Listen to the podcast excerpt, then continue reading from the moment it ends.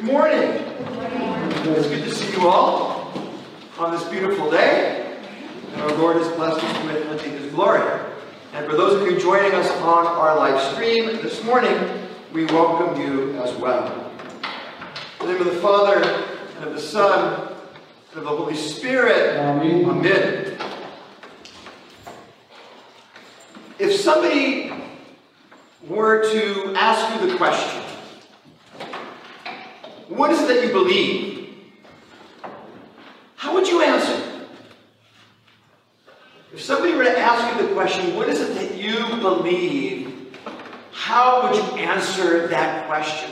Now, certainly, there's more than one right answer, right? But if somebody were to ask you what it is you were believed, the best of all the answers is this. Come and see how we worship. Because how we worship expresses in a deep and profound way what it is that you and I, as Orthodox Christians, what it is we believe. So much beauty in the liturgy. After every liturgy, after we receive communion, we sing a beautiful hymn. We have found the true faith in worshiping the undivided Trinity. We have found the true faith. We proclaim this in every liturgy. Do we believe it? That we have truly found the true faith in Christ? Something that we profess at every liturgy. The creed that we profess at every liturgy. It was written by the ecumenical councils to safeguard the church against heresy. A statement, a profound, beautiful statement of belief.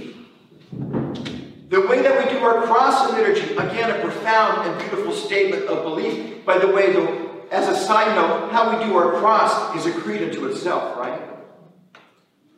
So much in the liturgy.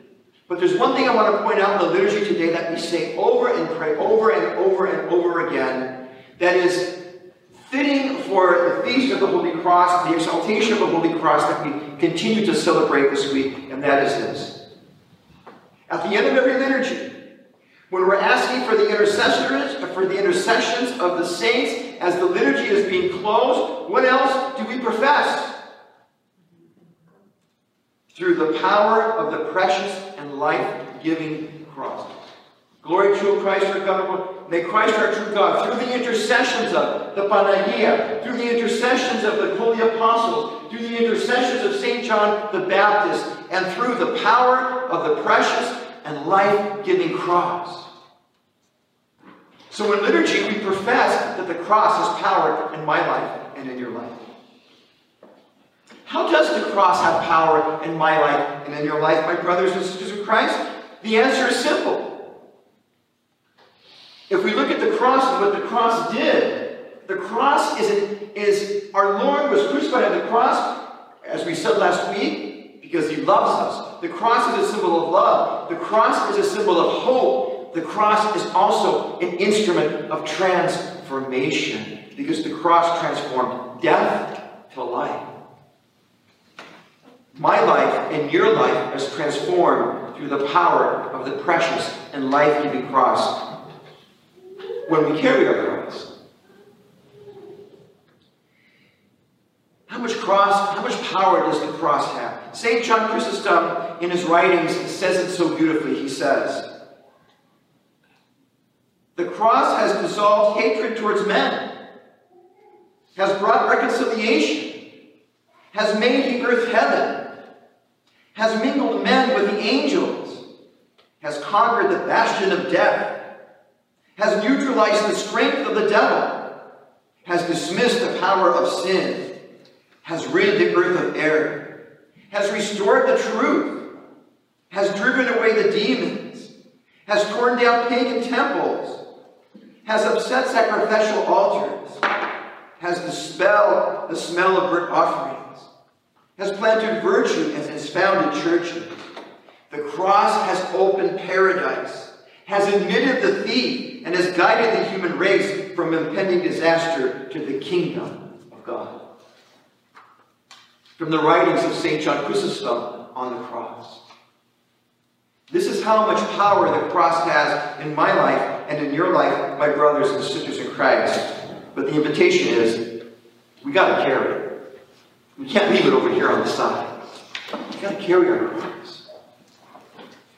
There are so many examples in history of people who have carried their crosses and done incredible things. Did you know Beethoven lost his hearing? Did you know that? Beethoven, when he was in his mid-40s, lost his hearing. You imagine the cross he was carrying? And yet after he lost his hearing, he went on to write some of his greatest music. Think about that. The English poet John Milton, who wrote the epic poem Paradise Lost, a great literary work, lost his sight in his mid-40s. And after he lost his sight, he produced some of his greatest literature, some of his greatest work in literature. Did you know that Louis Pasteur suffered a stroke? Louis Pasteur, who is a microbiologist, who is the doctor of modern medicine, if you will, suffered a stroke, and afterward continued to work, right? Being the founder of vaccinations, an appropriate example for today, being the doctor of vaccinations, finding the whole concept of vaccination and microbiology after he had a stroke. And of course, then there's the very famous example of Charles Colson. How many of you remember Charles Colson? I'm dating myself maybe a little bit. Charles Colson, remember Charles Colson? Remember in the late 60s, early 70s, he was one of Nixon's lawyers, and he was charged with obstruction of justice. He was found guilty, and he served time in jail. And his whole life changed because of this cross he was carrying. Listen to what Charles Colson writes in his writings. This is powerful. He says, "I had spent my first 40 years seeking the whole world to the neglect of my soul. But what I didn't find in my quest for power and success, I discovered in prison, where all worldly props had been stripped away. And by God's grace, I lost my life in order that I may find true life in Jesus Christ. Since then, I have often reflected on the two lives that I've had. I've seen with glowing clarity the stark emptiness of the world without Christ. So I have felt an increasing burden to challenge its false and bankrupt values and to help keep others from the futile search that so consumed my early years." It's from Chuck Colson. Here he was carrying this burden of this cross. And this cross that he was carrying transformed his life. He became a Christian, founded a ministry, a prison ministry that helped so many seek and find Christ in prison, to seek his forgiveness, to seek his compassion, grace, and love. So all this might be good and fine, and you might say, "Father, but what does this have to do with me? What does this have to do with us? How do we carry the cross?" Many of these examples that I gave you were secular examples with Louis Pasteur and Milton and all the rest. But the same applies to you and I, because our challenges, which is our crosses, can help transform our life. And you know what the interesting thing is? The bigger the cross, the greater the transformation. The larger the cross, the greater that we feel Christ's presence in the challenge. Think about that for a second. So how do we, quote unquote, carry our cross that we may be transformed? As Christ transformed death to life, how do we carry our cross that we may be transformed? And I want to give you three simple things to take away today that you can do, that you and I, that we can do together to transform our lives through carrying our cross. The first thing we have to do is we have to make repentance an important part of our life. Yes, my brothers and sisters in Christ, that means we have to go to confession. And confession for many is a cross. But we are invited to carry this cross, to repent completely, to leave no stone unturned as we're walking our journey of transformation in Christ. The second cross that we are invited, the second thing we're invited to do is we're carrying our cross.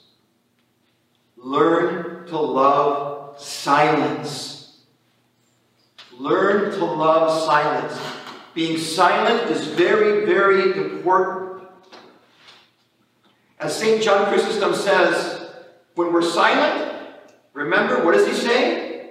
When St. John Chrysostom says, when we're silent, that's when the demons, when the snakes manifest themselves in our minds and in our lives.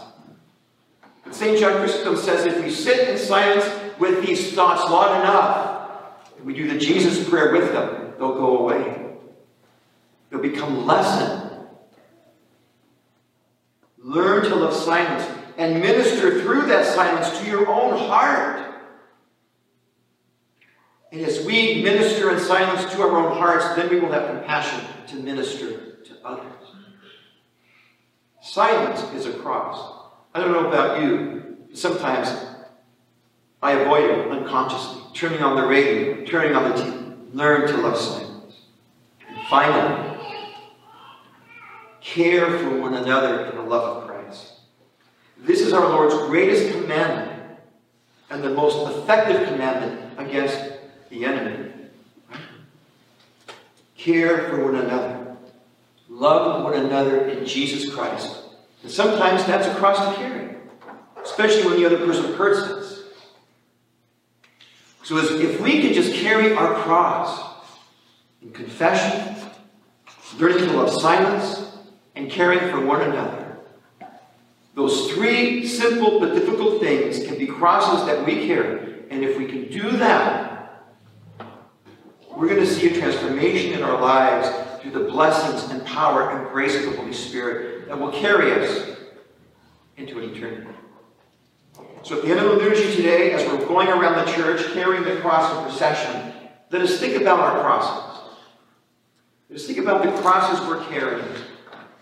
Let us think about the journey of transformation in our own lives, remembering that our Lord and Savior gave us life as a gift. And what we do with this life, how we transform our life in Him, is our gift back to our Lord. May our Lord and Savior Jesus Christ bless us all and keep us in His care on this day and all.